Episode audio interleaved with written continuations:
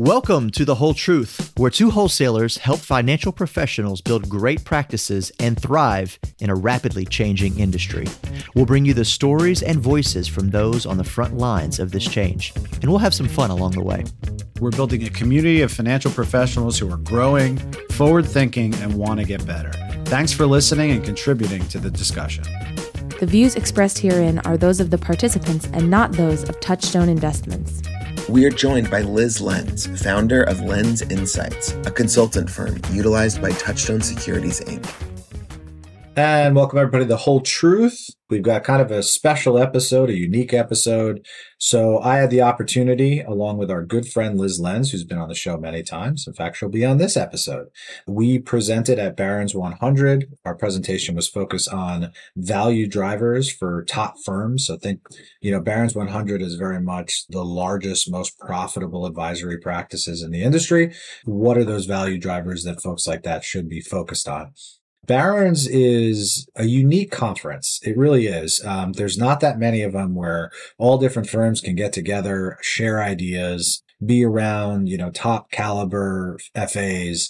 It, it really is kind of a unique environment. There's a few of them out there. Uh, Forbes is out there as well. I hear that's a great one. So we wanted to share our thoughts. Um, and it wasn't just Liz and I. We also had Ben Algie, who runs our Eastern division, Tommy Grout, who runs our Southern division, and Tim Bray, who runs our Central division. So along with me with the Western division, you've got all the DVPs uh, at Touchstone on this episode, sharing our feedback along with Liz. So really, really excited for you all to listen people want to know what goes on at conferences like that for those that don't attend. So we thought it would be interesting to share those things. And if you did attend, um, this will hopefully give you a little bit of reminder about what was covered and inspire you to revisit the topics a little bit. Just to sum up, you'll hear again my my feedback and my comments uh, in the next segment when we bring everybody on. But to me, the key theme was rapid change. So let me give you three examples, and these are three topics that were discussed at the conference. The first is around AI. Not going to surprise anybody who's listening to this, but AI, how it's going to affect our business at every different level, because we know it will. You know, what does that mean uh, and how we should think about that? So that was a big topic at the conference. Uh, succession and team planning. We know that around 40% of the industry, if you believe the numbers, uh, are going to be retiring in the next five to 10 years. How do we actually prepare for that? Because I got to be honest, I don't think the industry is prepared for that. It doesn't seem like it. Some folks are, but as a whole, you know, we've got a lot of work to do to prepare transition of businesses, getting employees in place, things like that. And that was another related topic is how do we continue to most optimally work with the next generation? I don't think everyone feels like we've figured that out, you know, that, we've got the Gen Zs optimized uh, in our businesses right now in terms of how they work. So a lot of discussion around that. And then, of course, the rapid change, the immense volatility that's going on in the markets. So to sum up, lots of discussion around change at this conference. Really, really insightful speakers throughout, and I was just happy to be a part of it. So you'll hear more of my thoughts in the next segment. Before we bring everybody on, I want to remind everybody who's listening if you haven't subscribed to our show, please do. It means a lot. It, it sort of gets us in the queue where other people can see the show more. The show's growing like crazy. We're super proud of it. And, and just a little bit extra help from our audience is always greatly appreciated. Now let's transition to our segment live at Barron's.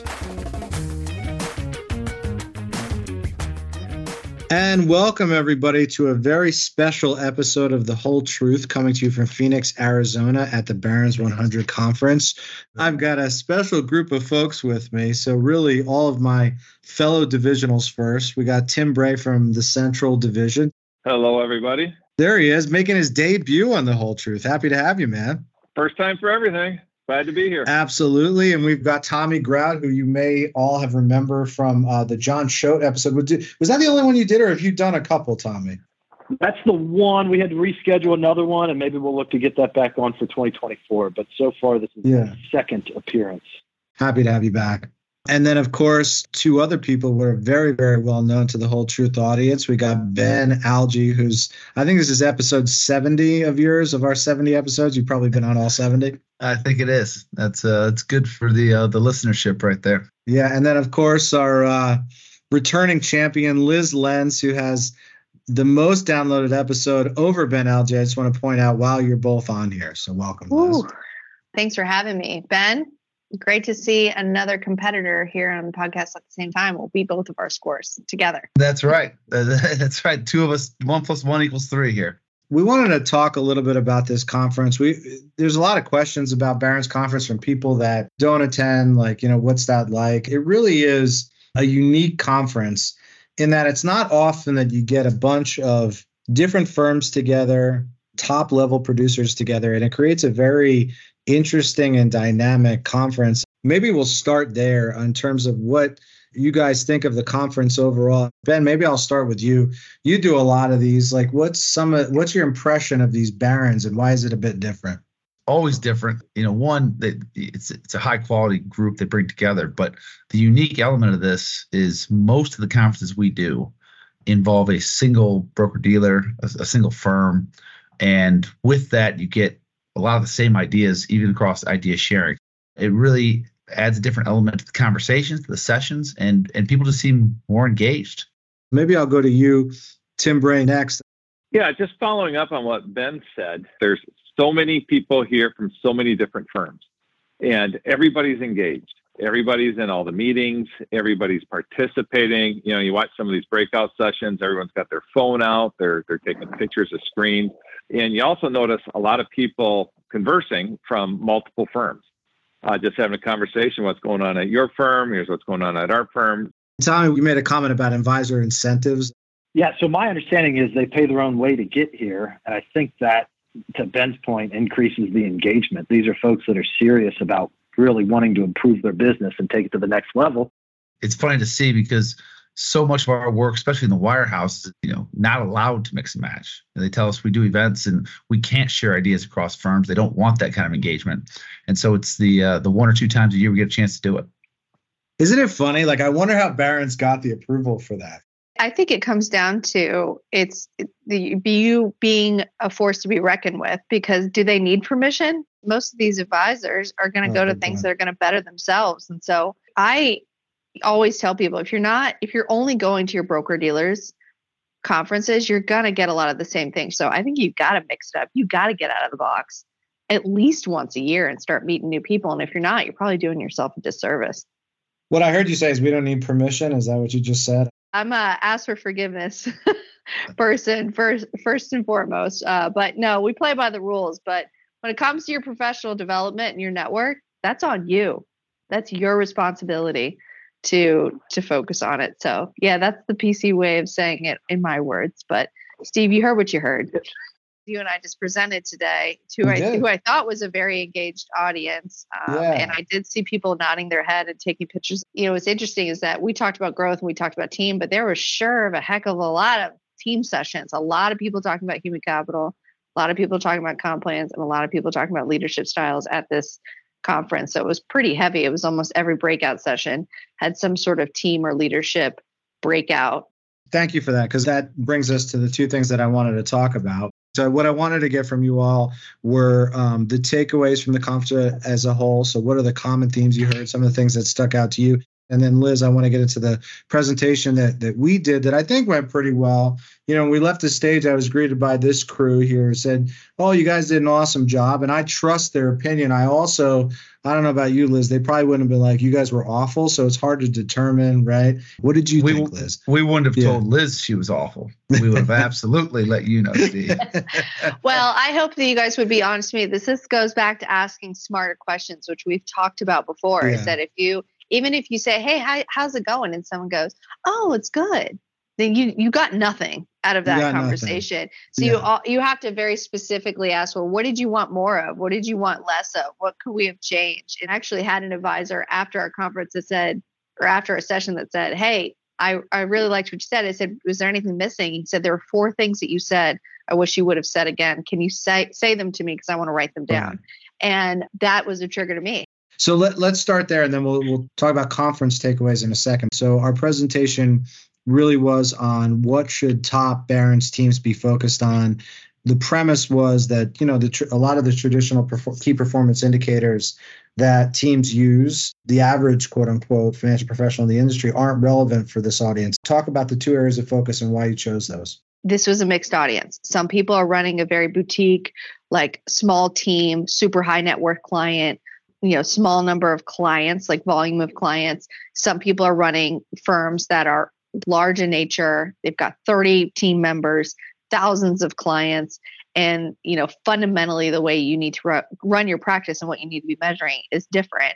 And for any of these firms to grow and there's two different strategies of what you're building you have to think about how you're going to continue to grow at the rate that you've you've been growing at just to, to stay the top 100 or even the top 500 or top 1000 because there's a lot of other up and coming uh, advisors that want to take your spot. So how do you continue to do that? And the argument that we made which was in support of a great article that michael kitces wrote about the evolution of wealth management firms was that you're going to hit a size wall where you have to figure out how am i going to scale my growth or how am I going to be uh, as effective at growing my business as I was before?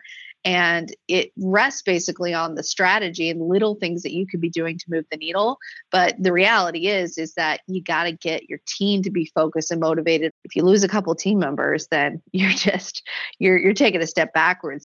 How do you keep that human capital focused? And instead of you know, as you said, Steve, in our presentation, wholesale changes to your business. We got to be looking for the little things that make your your business different and what you should be thinking about for the next year. And that was the the heart of the messaging. Yeah these are successful financial professionals and i there's probably some that would be like oh growth is going to come no matter what we do but there's probably equal if not more and you guys chime in if you disagree uh, that that said, you know, we're, we're, we want to maintain the growth. We we're not sure that the future is going to be exactly the way the past is. So how do we continue the growth again? Not just short term, but long term. There's a lot of teams that we're dealing with here that are dealing with succession. How do we grow post the founders leaving? Things like that. And uh, the other one, human capital. Who doesn't run a team that doesn't think, hey, you know, how do we do this better?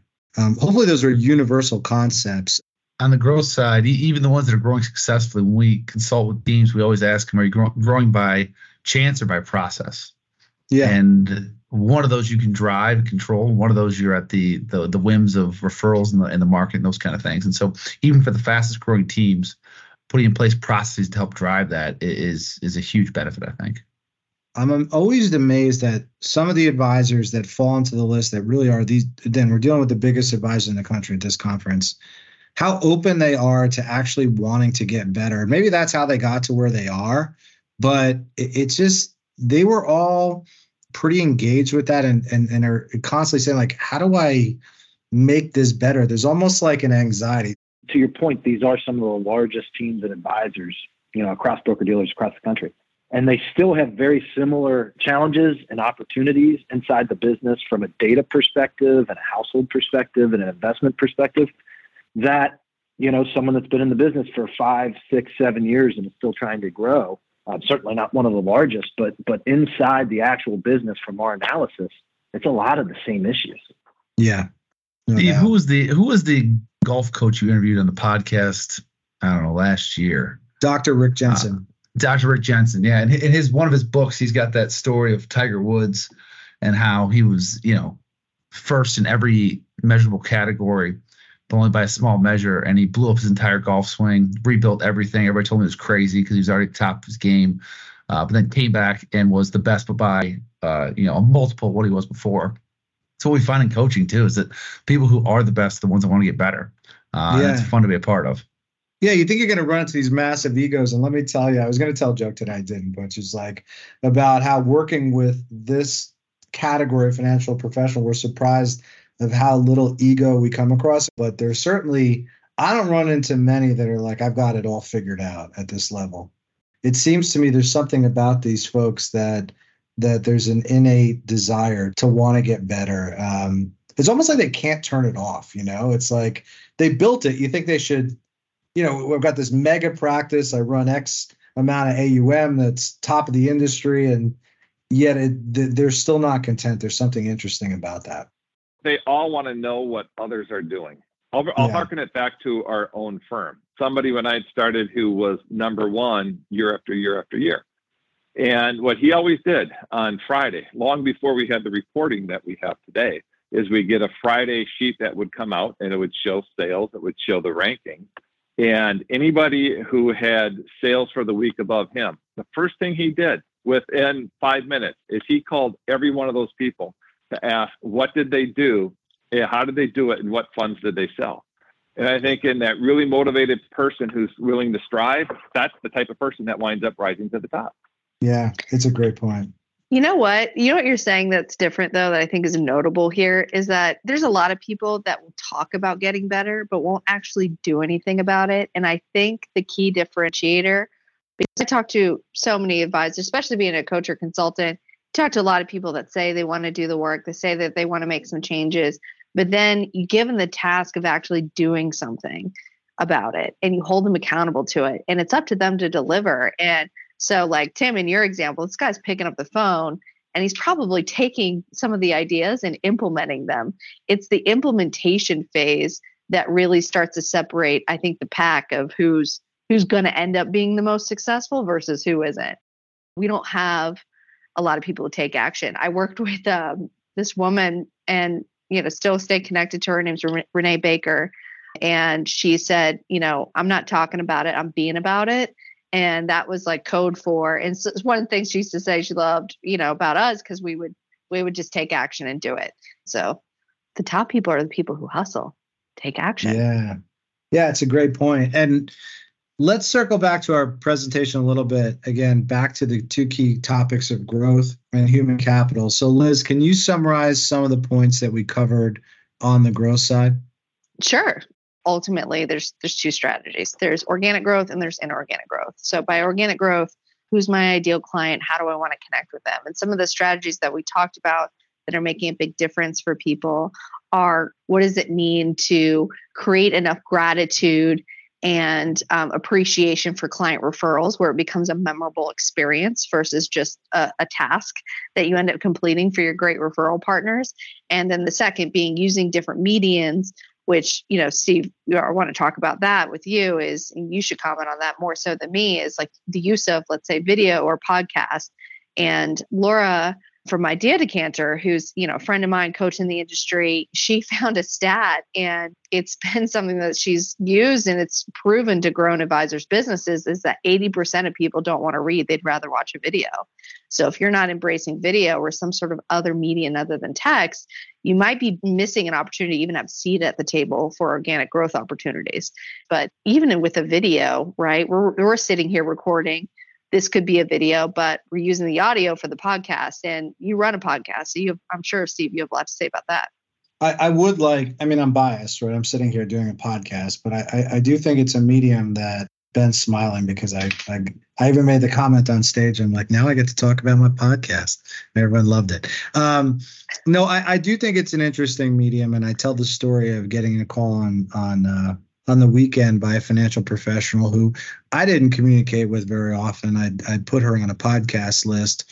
She calls me on a Saturday. She's like, I'm doing, you know, gardening in the backyard. I just put on your podcast and it spurred this idea and I and I gave you a call afterwards. And um that's different. That that's not something you're gonna get from you know words on your website. It's not going to be something you get from video. It's not going to be something that you get from any other type of, of consumption. There is something unique about podcasts and i think i think people get very much caught up into like oh well if i start a podcast i've got to compete with joe rogan or i've got to produce this much or how am i going to produce all this content? And it, it doesn't have to be that. You can produce 10 episodes that live forever and that's it but that people can consume how they want. So, you know, pulling back in the conversation, I think that discussion that we had around different mediums for consumption, people seem to appreciate. And it, and it went back to, you know, from the higher level discussion that we had about learning from the tech companies' experience. So, one of the things that we wanted to emphasize is that your competition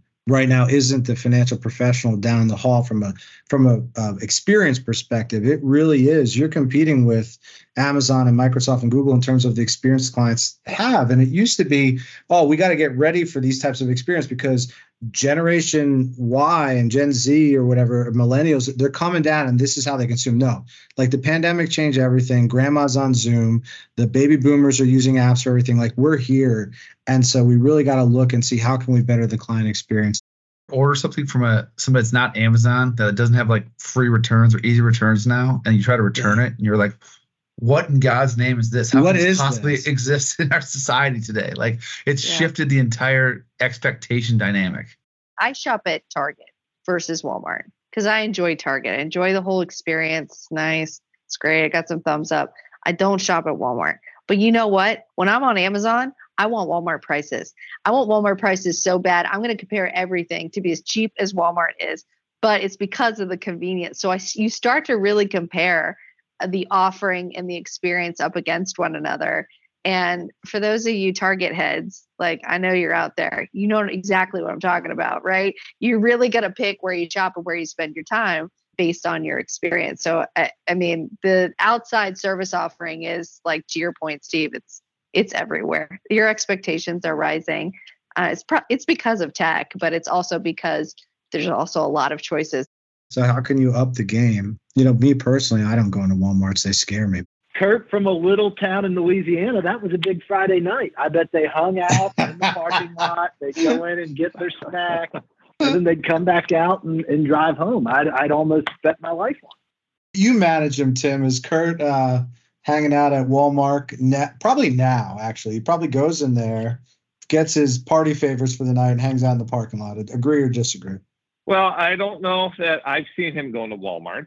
now, I'm from Minnesota, which is the home of Target, so uh, I totally there get the go. whole Target conver- conversation here. I just kind of go where Kurt takes me, but he's never taken me to Walmart yet. Maybe next trip. I think Kurt's done a few client events at the Walmart parking lot. Just get Definitely. a few advisors together. Yeah. Where else can you get your tires changed, haircut, do some banking, and pick up eggs? Like it's the one stop shop. You can't do that. It, it really is everything you could possibly need. You're going to start to go to the places that offer a, a wider variety of those services at the same point in time. And it's like a one stop shop for you. So it's it's a really interesting concept and applying it to our industry is tough to think about. But when you start to look at the size and scale and what some of these firms are doing and some of the resources that are being developed, you're going, yep, it's happening to us too. Some of the the bigger firms are continuing to win time and time again because they have the size and the scale to invest in the technology and resources to provide more at scale to you at a custom perfect you know level of experience. Which brings us to the inorganic growth. We had to talk about buying practices and rolling them up as a strategy for growth as part of the presentation.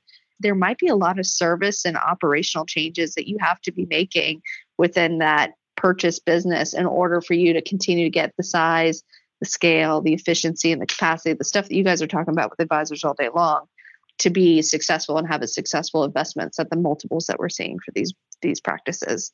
Yeah, so I kind of want to sum up. We didn't cover everything on this podcast. We went down a couple of avenues, which I love to do on the podcast. But in terms of growth, I'll kind of sum up some of the key points. So, uh, the, raising the experience level first with your referral sources, Next, with your target market, we talked about learning from tech and some of the suggestions just there. There's a long list we went through, which I won't go through on this podcast. Uh, we talked about M and A and some opportunities. And then we went to human capital management, which is a really universal topic. And we won't go through all of our recommendations there. A lot of people focus on human capital challenges and place a lot of the emphasis on what needs to change for the associate.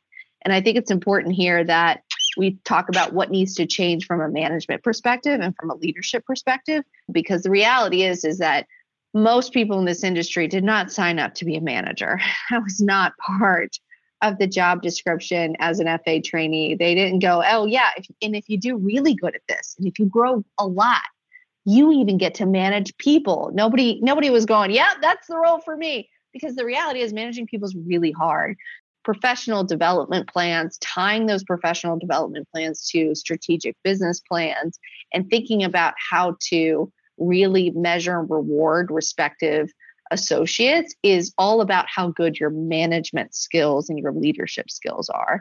And if you can, at, at a certain level, start to focus on not how do my associates need to improve, but how do I need to improve in leading and guiding them, the end ripple effect is the associates who are willing and able to grow and develop as your next generation leader or even as like a workhorse for you are going to be able to do it because you're providing the right type of pathway for them to get there. So I think that we should be looking at people who are in official and unofficial management roles and putting more pressure on them to be better leaders. So that was that was my point. But you know, I think another piece of this that people loved was the book recommendation. By the way, I'll ask: Had you guys knew about that book, The Love Languages? Did had any of you read that? Nah, Tim, oh, yeah. did you know?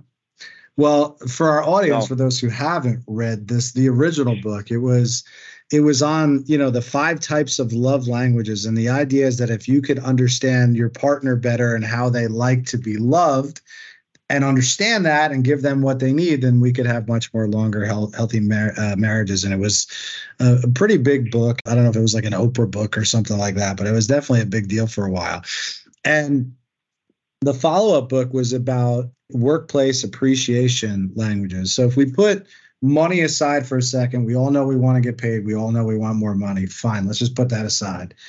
Beyond that, you know, how can you show appreciation to your employees? Um, because people want to be appreciated in different ways. And I won't go through the full list, but a, a couple of them are like words of affirmation. So some people, after they do good work, want to be recognized, whether that's individual praise or at some kind of awards or whatever it is. Like that praise is what they appreciate. One of the other ones is worth mentioning is quality time. So people, some people want one-on-one time with the boss. So I, again, I won't go through all of them, but if anybody wants a copy of the book, uh, you know, reach out to me and I'm I'm, I'm happy to get you a copy. So, anyways, we did. Um, I know we went through a lot of that fast. That was the two parts of our presentation. Was about growth. Was about human capital. What else did you guys hear from the conference? Was there anything that stuck out to you that surprised you that you heard a bunch, et cetera, et cetera? Just how prevalent succession planning is. Uh, I mean, there were so many sessions around succession planning, questions in sessions that weren't on succession planning, still about succession planning. You know, we all hear about the the silver tsunami coming through this industry, but it's alive and well, and people are concerned about it, and people aren't prepared for it. So, uh, you know, any solutions out there on succession planning side, I think you're going to have a, a pretty big audience here in the next five to ten years. So maybe not as much as what I heard, but just what I've observed. You know, people outside of our industry, if they were to think of what would be presented at this conference, it would probably be economic data, stocks, strategies, asset management type stuff. And while there were a lot of asset managers here, I think there was one topic in the breakfast this morning, and it was optional that was economic related. Everything else was practice management related, practice yeah. consulting, ways to improve your business, improve your team, processes, whatever it is even for me doing this now for as long as I have, it was, it was still shocking. To me, the thing that stuck out is related to what you were talking about. The words I wrote down was pace of change. So we know, for example, that hey, we got to get millennials on our team the next gen because we we've got to get you know the the team of the next generation. Well, they're here now. We had a topic, a speaker last night that talked about AI. AI is here, and so these things that we thought that were coming down the road seem to be happening now and the the rate of change seems to be accelerating. And it was it's really interesting that a lot of the advisors at the conference and a lot of the speakers were about that. It's almost like there was a, a nervous energy. We know we need to change here. The, the gentleman who was you know talking about ai yesterday it was basically you don't need to be afraid of ai it's not coming to replace you. It's not going to replace the relationships that you have with people. It's only going to enhance what you're doing with people. And I think if people take that approach to it uh, long term, if we have it all under control, I think it'd be a positive. I think where it will replace you, especially with tech, is this non differentiating pieces of your business. So the stuff of like, oh, we have excellent operational service. Well, join the club. So will everybody else because everyone's going to have automated processes and tech to get this stuff done in a few years. So like you better know who your ideal client is. You better know what makes you a category of one for that particular person. How sticky is my relationship with my clients? Is it built on me just being a buddy and there and you know I've got a personal network or is it because I've got a personal network but I've now got a process and offering that makes me unique to these particular people's needs. All the table stake stuff that people used to say service differentiates yourself. Well, not anymore. It's more about the advice. It's more about what you're what you're giving to that ideal client and how you understand them better than anybody else. So you got to double down on that now before it's too late and a robot starts pretending to be you. I, I really didn't see many advisors at least at this conference that were afraid of it more about like how do we use it I don't have to like do all this manual work on client reports or things like that. There was a lot of cool ideas being thrown around about how, AI could be could be helpful. So, you know, to me, I don't know, it felt almost like like an innovation conference. That's the way it felt like to me. Well, um, hopefully we gave you guys a good sense of what's been going on at Barron's 100. Any concluding thoughts? I've been to another Barron's conference before, but this is top 100 advisors in the country. I actually was surprised. I assumed, you know, like many people, that the silver tsunami would mean that everybody here was of uh, the same uh, demographic. I actually saw a, a really good mix of people in the room of different ages, clearly at different stages of their business. So, uh, what it tells me is that even if that main advisor couldn't come, they're probably sending a delegate or somebody else. And I love that because at these conferences, you're going to get invited as the lead advisor to a lot of this stuff. If you can send your next gen person or your implementer to something like this to open their eyes and get them motivated and excited, I think this is a great opportunity. So, go to a Barron's conference. You're probably going to find a lot a lot more diversity of the different types of people there than you thought initially. So uh, I feel like we should get. I, I, feel like we should get some kind of advertising from Barron's for how much we're praising him on this podcast. It's kind of amazing, but um, we want to be invited back, Steve. That's is why. that what it is? That's right. Yeah, we're going to send him this podcast, and uh, they're going to invite us back. I think we'd all say on this that it's probably worth it as an organization to check out. So, with that, I want to thank the crew for joining us today for sharing some insights on the Barron's conference. This is the whole truth. Stick with us.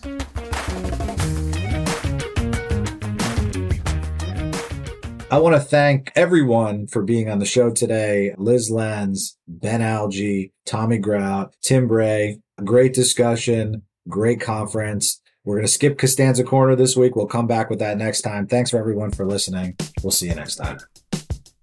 Touchstone and Lenz Insights LLC are unaffiliated. You can find The Whole Truth and subscribe for free on Apple Podcast, Spotify, or your favorite podcast app. We'd love it if you took the time to rate and review the show on Apple Podcasts. It helps others find the show. And for more episodes of The Whole Truth, go to www.touchstoneinvestments.com slash the whole truth. That's touchstoneinvestments.com slash the whole truth. All one word. M&A is an acronym for mergers and acquisitions. Please note that this content was created as of the specific date indicated and reflects views as of that date. It will be kept solely for historical purposes, and opinions may change without notice in reacting to shifting economic, market, business, and other conditions. Touchstone funds are distributed by Touchstone Securities Incorporated, a registered broker dealer and member FINRA and SIPC. This commentary is for informational purposes only and should not be used or construed as an offer to sell, a solicitation of an offer to buy, or a recommendation to buy, sell, or hold any security. Investing involves risk, including the possible loss of principal and fluctuation of value. Past performance is no guarantee of future results. Please consider the investment objectives, risks, charges, and expenses of the fund carefully before investing. The prospectus and the summary prospectus contain this and other information about the fund. To obtain a prospectus or a summary prospectus, contact your financial professional or download and or request one at touchstoneinvestments.com slash resources or call Touchstone at 800-638-8194. Please read the prospectus and or summary prospectus carefully before investing.